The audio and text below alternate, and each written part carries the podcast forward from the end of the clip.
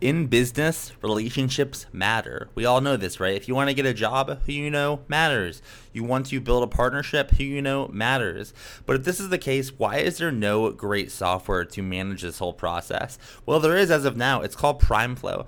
PrimeFlow helps you build a relationship driven business and even allows you to build a whole agency around your network.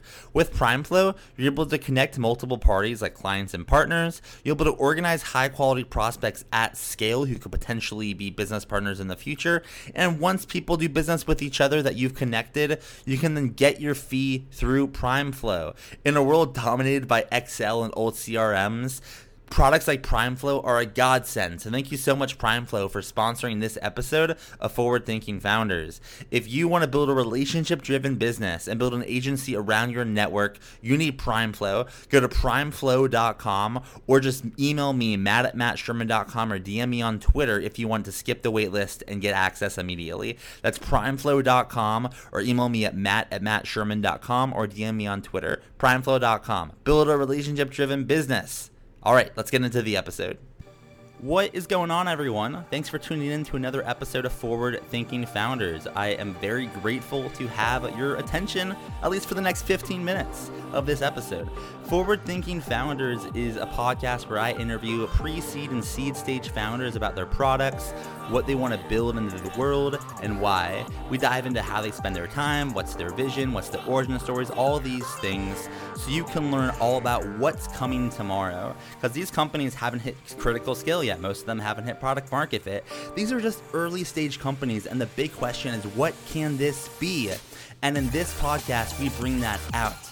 So, with that, I really hope you enjoy your time listening to today's episode. And I've already done 200 plus, so if you like this one, listen to some of the other ones, like with Amadi Kund, Austin Allred, Leah Culver. We have great interviews, so check it out. Enjoy the repository. And for now, let's get into today's episode. Here we go.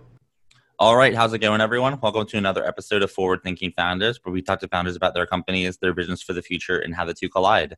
Today, I'm very excited to be talking to Lazar Stojkovic, who is the founder of DevShopper. Welcome to the show. How's it going? Thanks. Uh, uh, it's going pretty well. How are you? Uh, I'm doing well, just sipping on some coffee, chatting with founders about their awesome companies, including yours. I'd love to hear for people that haven't heard of DevShopper, they aren't sure what you're working on. Can you please share what is DevShopper? Yeah, of course. So DevShopper is a new online platform for matching people who need custom software development with some of the best dev shops in the world. Like uh, think shops where the CTO is an AWS serverless hero or uh, wrote books for the likes of Packt about uh, specific technologies and such. Um, and the service is free for our end users and there's no commission. We charge the shops a small flat monthly fee to access the platform instead, which allows us to run it as a free public service for entrepreneurs. Uh, and because there's no middleman uh, involved, um, it further brings down the cost of a typical project about 20% on average. And the bidding process takes place over 48 hours with the shops running a mini discovery process in the Q&A section before they send in their estimates. So it all moves pretty fast. Um, the user decides in the end which bidders they want to talk, uh, which bidders they want to uh, continue talking with, and can do so in an anonymous fashion through integrated private one-on-one chat. So, uh, uh, if you can break down for me, what's the difference? Like, so you, you, right now you're you're matching with dev shops, which is kind of is this different from matching with single developers? Can you kind of like walk me through if I wanted to use this? What would be some of the things I would want to build if I was to come on to DevShopper.com versus something that might just take one developer or something like that? Sure, of course. So, um, well, uh, for starters, so one big difference is um, in today's world, as you know, uh, most projects don't uh, require like a, a, single freelancer or you know like a single specialized person, but rather an entire team of specialists uh, who specialize in different aspects of it uh, in order to ship it. So, and the thing is, like, uh, if you go to uh, Upwork or one of uh, uh big freelancing sites, um, uh, you won't really find any good dev shops there because, like, uh, um, low bidders have kind of like driven quality into the ground there on average, and, um, and so they don't. so the good ones don't stick around there. So, like, and at the same time, all these high quality uh, people are at these like high quality shops. So where do you go to find these? And right now there's uh, there's no good place for that. Uh, so you were you're kind of for, forced to go uh, you know kind of look for them manually and kind of like you know uh, ask every every one of them for uh, um, you know for their time to kind of like you know schedule a call with them and follow up and it's a, it's a massive waste of time. So um, what we do is essentially there's like a single go-to point where you can go and just like uh, you post uh, your specification um, tell them like uh, what uh, what sort of project you need like you know what your specific needs are and so on. And um, and once it, once it goes live, uh, it's immediately visible to the entire pool of dev shops on the site, who can uh, ask you questions about it and to kind of clarify uh, if you want like a certain technology uh, there, or like if you have like some other preferences, or maybe like if you need to clarify something about um, your spec and so on, and um, and then they start sending you uh, their bids.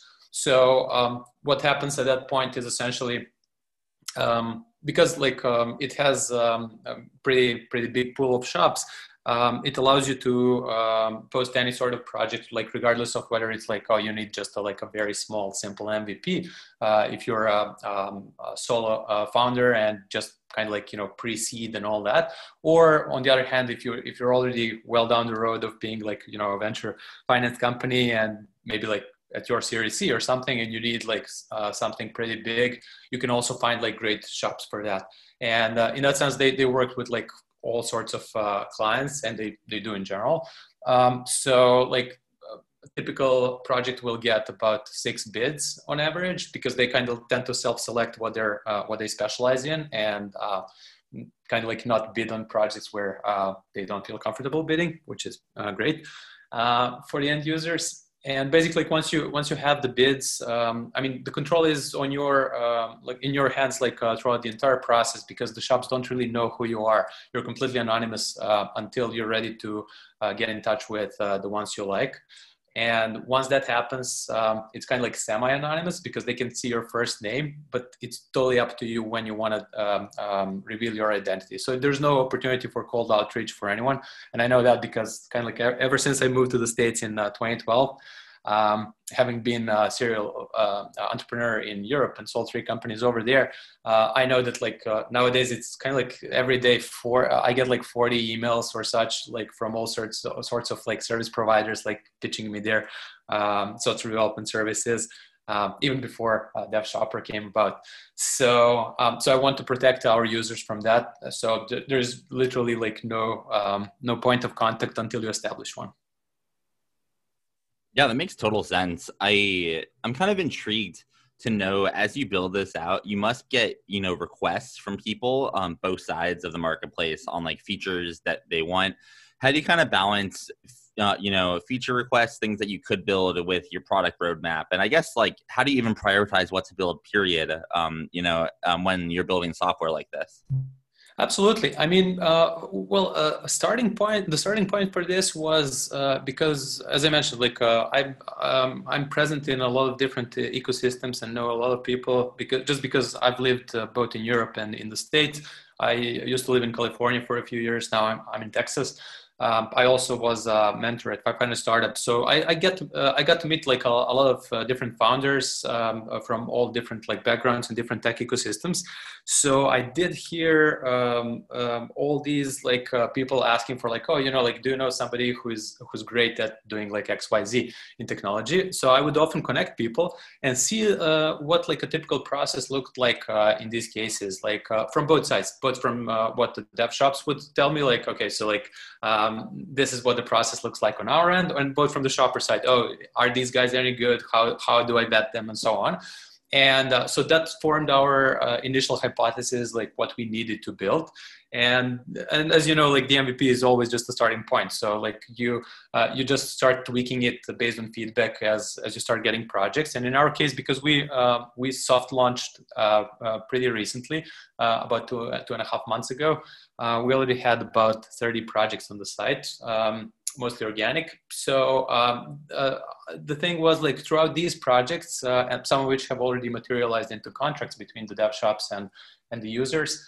Uh, we got to see like where uh, where we had like certain false assumptions early on. For example, like uh, early on, we thought that everything would be like fixed scope uh, um, projects where like you know there's a fixed scope spec and uh, um, shops just give you like you know kind of ballpark estimate for the whole thing but then literally the second project we had we had on the site was a venture backed startup in new york uh, um, who's grown a lot and their marketing uh, kind of ballooned to 50 people and their engineering couldn't service them anymore so they literally wanted to uh, um, um, uh, get an entire shop uh, leased to them for two months to do like landing pages and integrations and whatnot.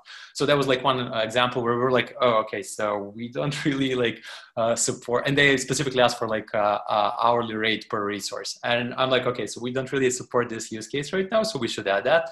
And kind of like following that logic, like whenever we we would notice something which would kind of limit our users um, and or the dev shops um, in certain regards, we would um, we would expand with like new features there. Uh, the only uh, the only exception to that is like we don't really compromise on our core um, thing about uh, this being like uh, an anonymous tool.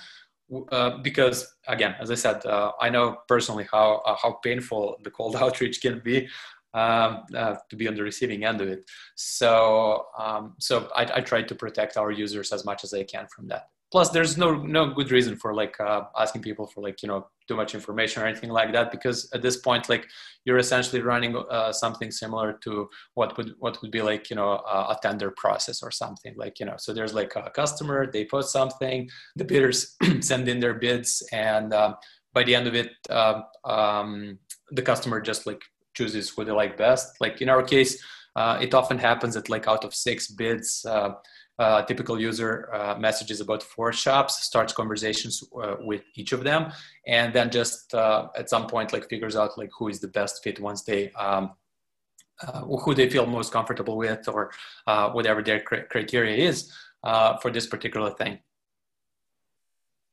Yeah, definitely. I one one thing another thing I'm kind of interested in learning about is how do you think about it um, like do you, do you have this problem of finding equilibrium between both sides? Like you um yeah i guess how do you think about getting enough dev shops on there and getting enough people that want dev shops? And do you ever have an issue of like too much of one side? Do you not really think about that much? I'm curious like how do you balance that you know where you know that's one of the key problems of like so many marketplaces you're totally right. I mean, like it, it is definitely, uh, I would say, the problem for for uh, new marketplaces because uh, you know it's one of those like chicken and egg things. Like you you need both sides in order for a marketplace uh, to thrive.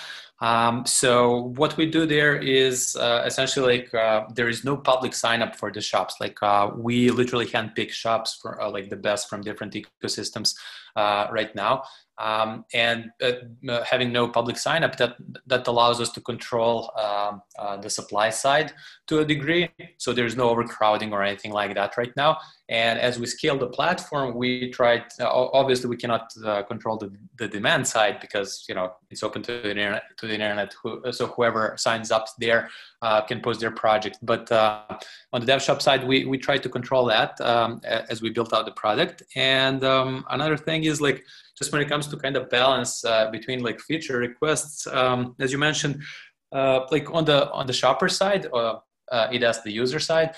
Um, people are generally like uh, very happy with what what they have in a sense that uh, like uh, pretty much like universal feedback we got from all the uh, users that we've uh, spoken with was the same. Oh this is awesome. There, there was a guy in ireland who said like you know platform is class. Like this is so easy. Uh, another guy from florida who said like oh this is like the easiest experience shopping for developers like ever. And i do that all the time. So we definitely have something which is kind of like very simple and very straightforward and allows people to find quality providers very quickly. Um, on the other hand, on the dev shop side, uh, because like most of the functionality is on their uh, side, just like with the different uh, things like um, um, around like the Q and A section and like uh, different bidding options and like a bunch of other stuff uh, as well. Um, so uh, basically, uh, that's the side where we get most of feature requests from, um, and they always have some ideas. So, for example, literally this morning there was another request about something like, oh, you know, like right now when they attach like multiple attachments, um, you know, I have to click through to uh, through each of them to to get them all. Like, can I just get like download the zip or something? And I'm like, sure, yeah, I'll add it to Trello. So, um, so we try to be responsive, and uh, the idea is always uh, to prioritize what brings the highest value to the customer on both sides. Um, so like um, if the if the customer says um, something like, okay, so this feature would um, help me achieve something in a, um, in an easier way, or maybe like this doesn't make any sense the way the way it works right now. We had like uh, both of these situations a lot early on. And uh, I feel like now we arrived to, to some point where, I mean, uh, we, still know there's like a bunch of things we, we need to do, but um, we arrived at this point where uh, it feels like pretty straightforward uh, uh, for both sides and, um, and serves uh, the basic need pretty well. Um, and the idea is uh, at some point also to expand with more features which, which would allow dev shops also to kind of foster inter dev shop economy as well um, so they can uh, subcontract uh, projects to each other like uh, or if they source them somewhere else or like uh, because it's a feast or famine business um, they may get into this phase where kind of like when it's a down phase like you know they have uh, uh, a team sitting idle or something they, they could like lease them out to another shop or something like that. But that's all kind of like distant future. Right now we're just focusing on building out the marketplace um, and making sure that that part is pretty solid before we start uh, adding additional things which kind of like brings me to this um, um, overall concept uh, which is um, when, when, I pitched you on Twitter for uh, for the podcast, uh, I said th- this is what the uh, what the Upwork for Teams would look like if it didn't suck and, and didn't charge commission, uh, and that's that's totally true because one thing about this is we don't necessarily see this as like a typical marketplace where it's uh, like we charge uh, people commission that's how we make money or something like that. As i said we charge the dev shops a flat monthly fee for using the platform so it's a typical saas on that end.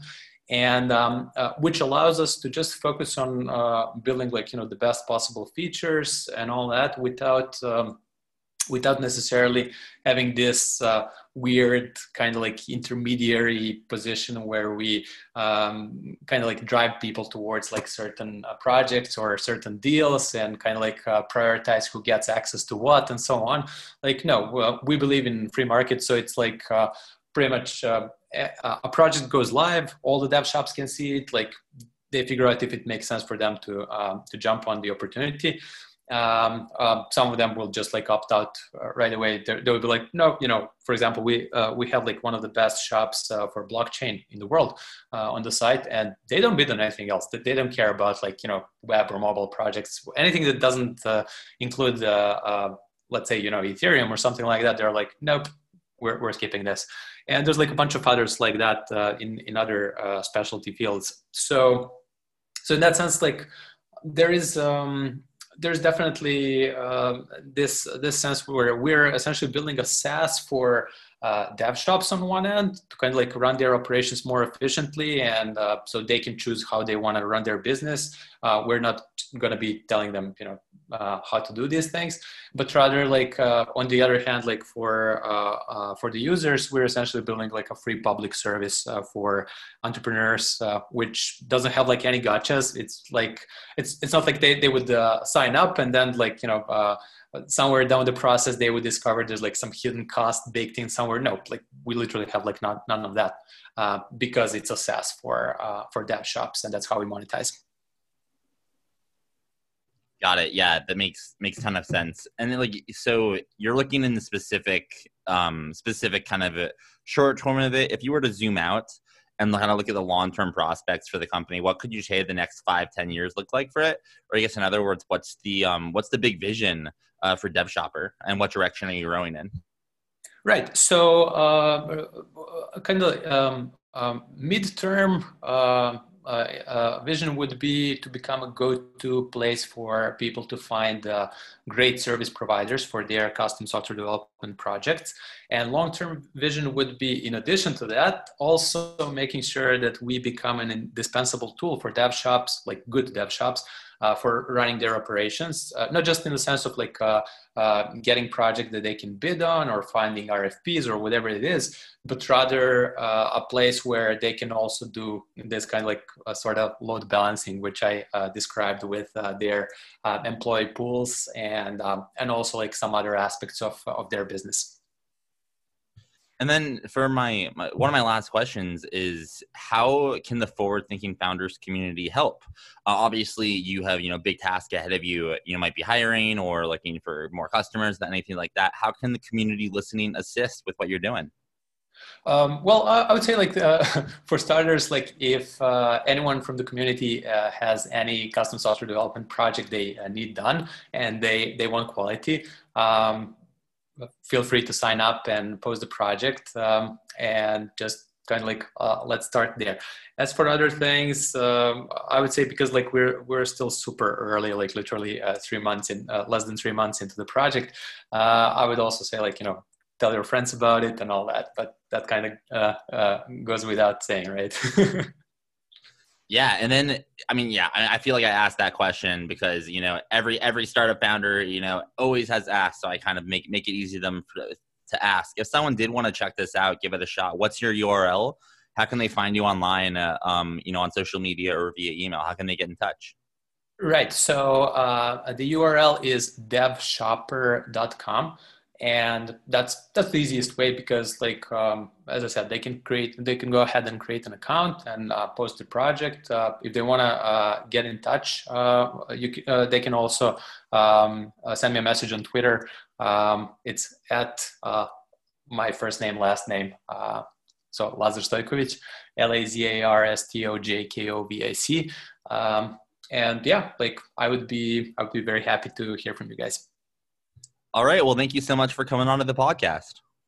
Thank you so much for having me. And uh, this was a great experience. All right. Thank you so much for listening to the episode of Forward Thinking Founders. If you're sitting there you're just saying, Matt, I want more. How can I get more? Well, luckily, you can get it at Forward Thinking City. Forward Thinking City is a community for the Forward Thinking Network, right? And we have multiple different aspects of the city. One, we have AMAs. Some of the previous guests that have been on the podcast, like Jonathan Barkle, Kristen Anderson, Austin Allred, come back and they do AMAs with the residents. You can ask them any question that you want, right? You can ask them about fundraising fundraising, the early days, how they got their customers. We do these every single week with another, you know, really great founder that has been on the podcast. Additionally, um, we have our pitch battles, right? So if you want feedback on your pitch and the opportunity to potentially pitch in front of VCs and talk one on one with venture capitalists, this is where to do it. These are monthly pitch battles. So if you don't get in the first time, try again, right? The goal is to improve and get feedback to eventually one, raise, uh, get, get into the room with the VCs. Two, raise capital. Three, so you can get back to your company and building a great startup, building a great business. The last thing I'll mention is that if you are kind of interested in just community, we have our coffee hours and happy hours where you can meet other residents, learn about what they're working on, talk about social things, anything you want.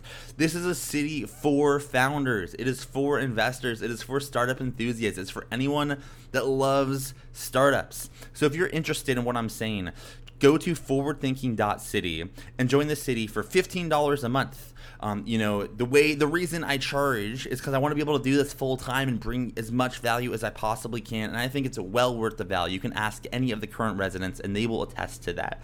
So go to forwardthinking.city join the city and you'll see immediately the, the next AMA, the next pitch battle, the next event, and I hope to see you there. Forwardthinking.city. Thanks for listening. See you tomorrow.